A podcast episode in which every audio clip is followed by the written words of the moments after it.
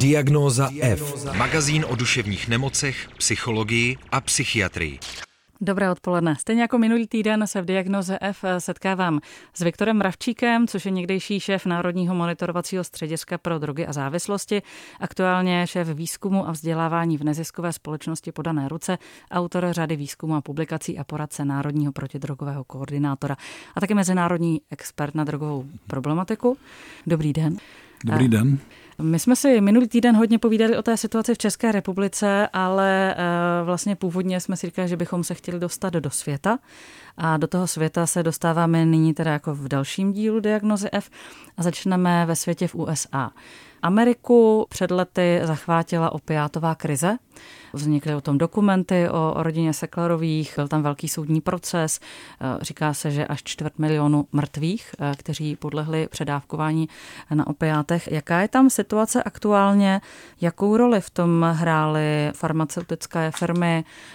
Ta opioidní krize v USA je velmi zajímavý příklad toho, jak regulace a drogová politika vlastně ovlivňuje tu, tu situaci a vlastně i jak ve velmi civilizované zemi, velmi vyspělé, může ta neoptimální regulace eh, způsobit velmi závažné veřejnozdravotní následky. A tam se mluví v Americe nejenom o krizi opioidní nebo krizi spojené s předávkováním opioidy, ale vlastně o krizi zdraví že jo, v souvislosti tady s tím. Když si vezmeš, že to břímě zdravotní způsobené těmi úmrtími způsobilo i pokles střední délky života, což je ten základní zdravotní ukazatel jakékoliv populace. A vlastně já teďka nevím, jestli za druhé světové války vlivem že předčasných úmrtí velmi mladých mužů a, a velké spousty z nich měla Amerika pokles střední délky života, ale myslím si, že ani ne. A neměla to ani za, za doby války ve Větnamu, kdy těch eh, úmrtí bylo strašně moc. Konec konců roční počet těch obětí těch drogových předávkování v Americe je vyšší než počet zemřelých eh, za celou Američanů za celou dobu války ve Větnamu. Takže to je prostě to je prostě jako z naší perspektivy těžko představitelný fenomen. Jo, u nás v České republice máme asi 40 až 50 případů smrtelných předávkování nelegálními drogami ročně, všemi nelegálními dohromady, z toho je přibližně polovina opioidy, nějakých 20, 20 jednotek případů. V celých Spojených státech je to, já nevím, 70 a více tisíc ročně, že jo, podle toho, co všechno se do toho počítá.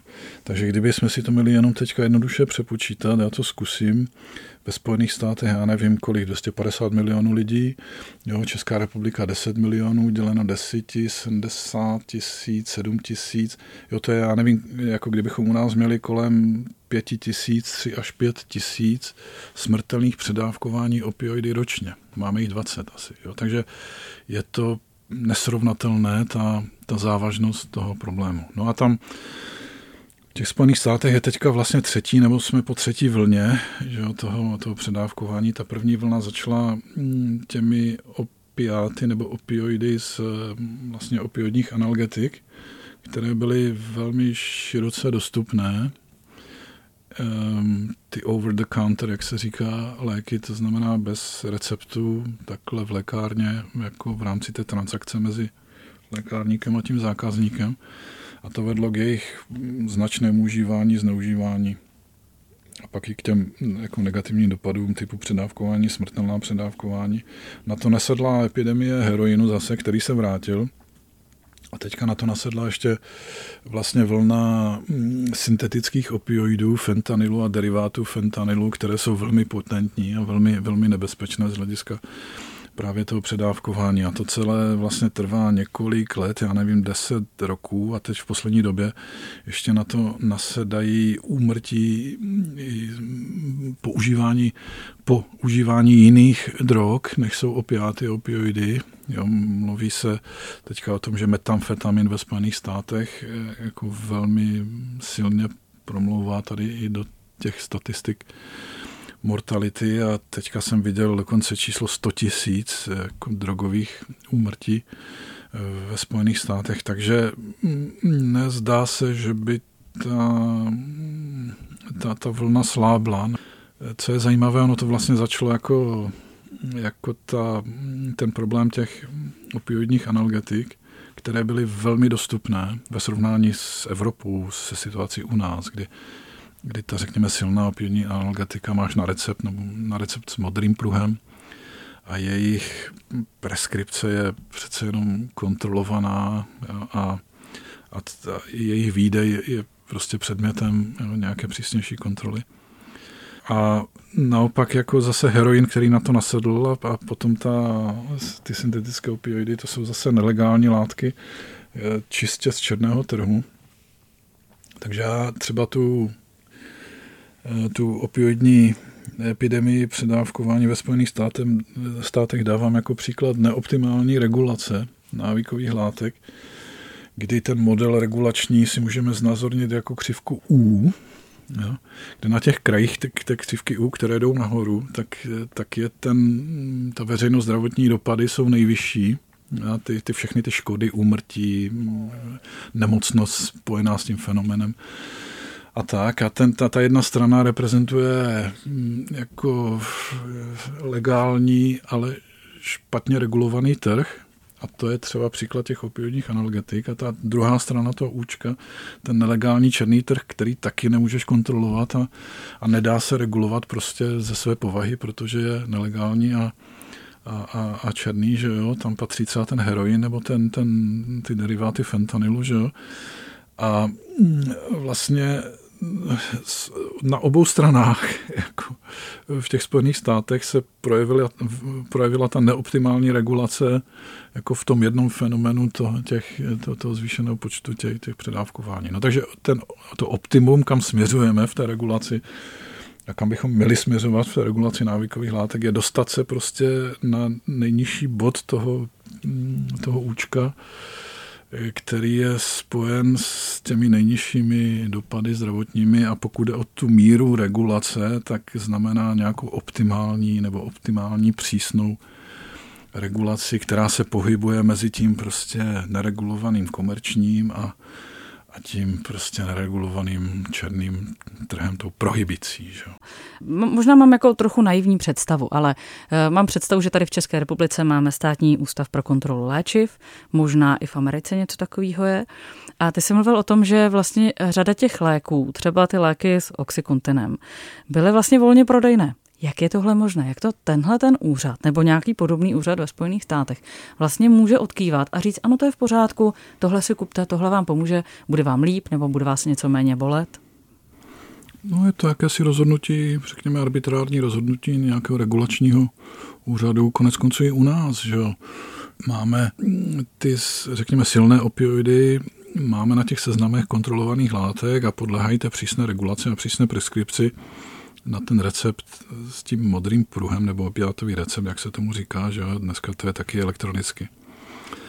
Ale máme tady řadu poměrně silných opiátů, které nejsou na ten recept s modrým pruhem, jako je třeba tramadol, že jo, tramal.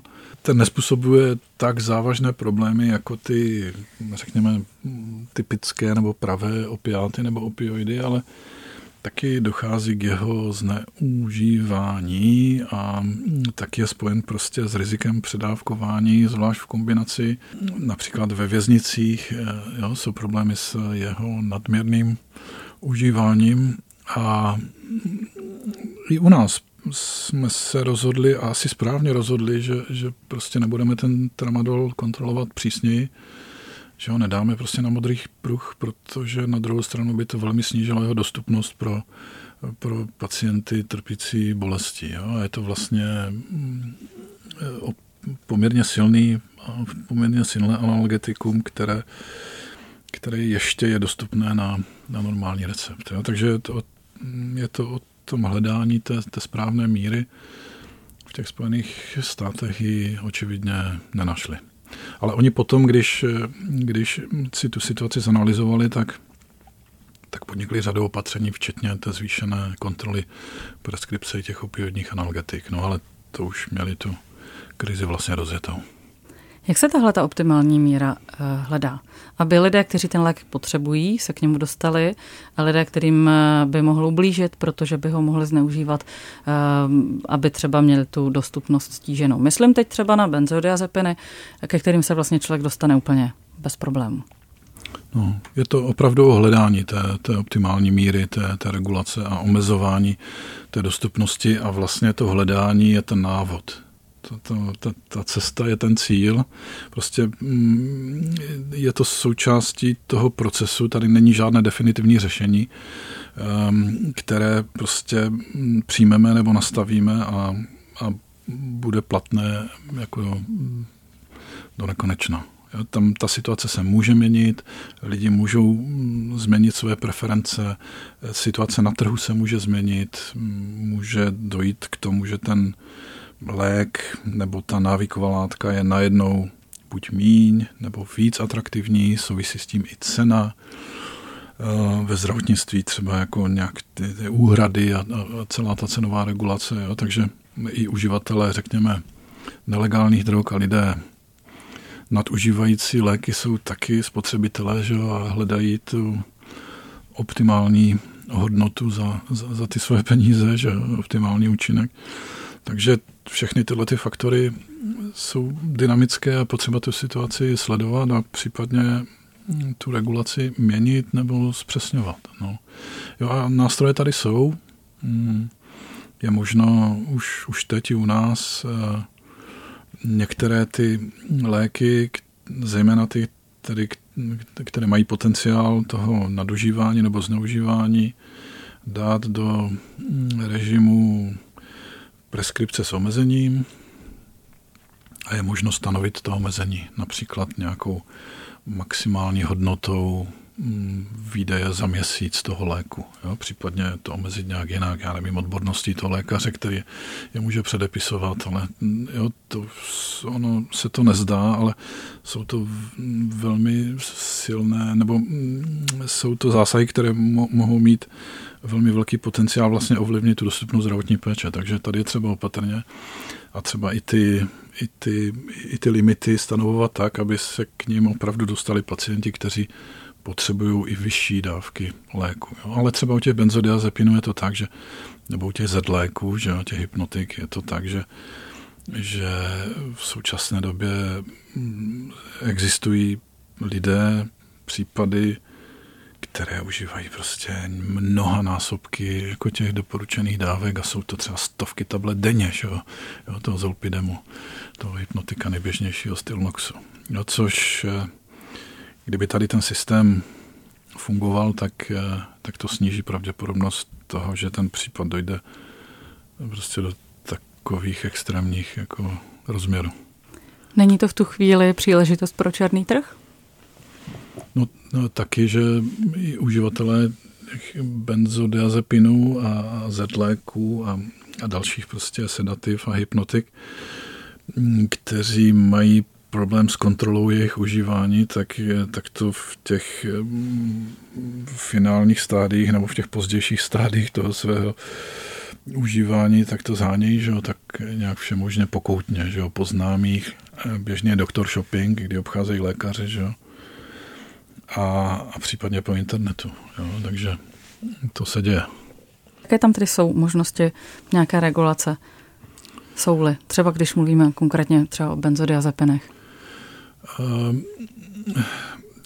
my odhadujeme, že v České republice téměř milion lidí, kteří mm, nadužívají nebo užívají benzodiazepiny v nadměrném množství. Jo.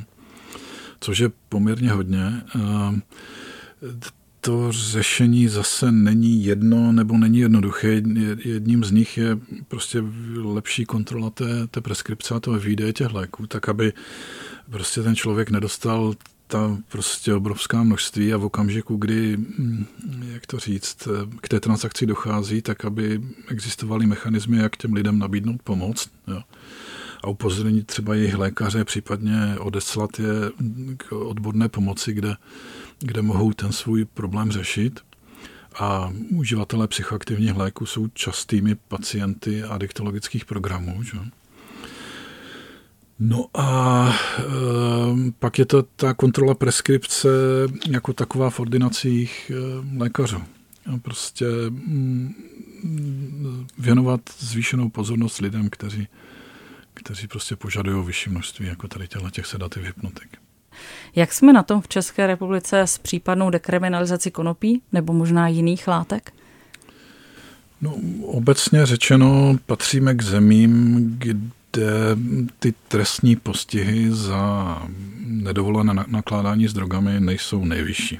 No, a ani v tom evropském kontextu často jsme spolu s Portugalskem dáváni za příklad země, která vlastně dekriminalizovala Jestli si vzpomínáte, tak na konci 90. let jsme kriminalizovali, kdy jsme zavedli trestnost držení pro vlastní potřebu, v tom množství větší než malé, v množství malém to byl přestupek, no a e, vlastně od roku 2010 s novým trestním zákonníkem mm, zase došlo k, řekněme, mírné dekriminalizaci, kdy mm, e, pěstování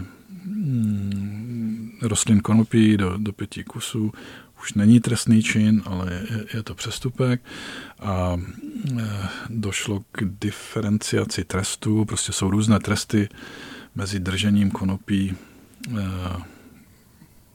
pro vlastní potřebu v množství větším než malém a držení ostatních drog. Jo, takže jako tak nějak za těch, já nevím, 20-30 roků posledních to zase byly takové jakési vlny, takové laborování s tou mírou vlastně trestnosti těch různých forem toho nepovoleného nakládání s drogami, ale v současné době patříme k zemím spíše s těmi mírnějšími tresty. To je pravda.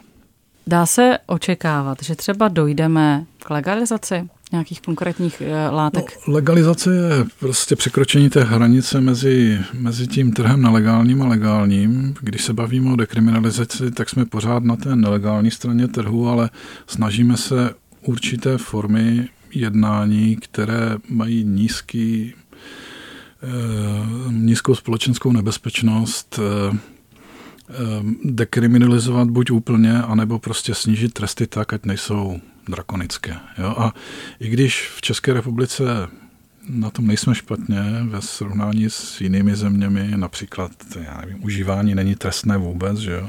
v řadě i třeba evropských zemí trestné je, a i ty tresty za držení pro vlastní potřebu bývají vyšší, tak, tak přece jenom jako v některých aspektech a v některých konkrétních případech jsou ty tresty nesmyslné. Jo, to navíc v kontextu alkoholu, kdy alkohol je všudy přítomný, alkohol je prostě mnohem rizikovější látka než, než je konopí. Jo, je předmětem reklamy, která je všudy přítomná. Jo.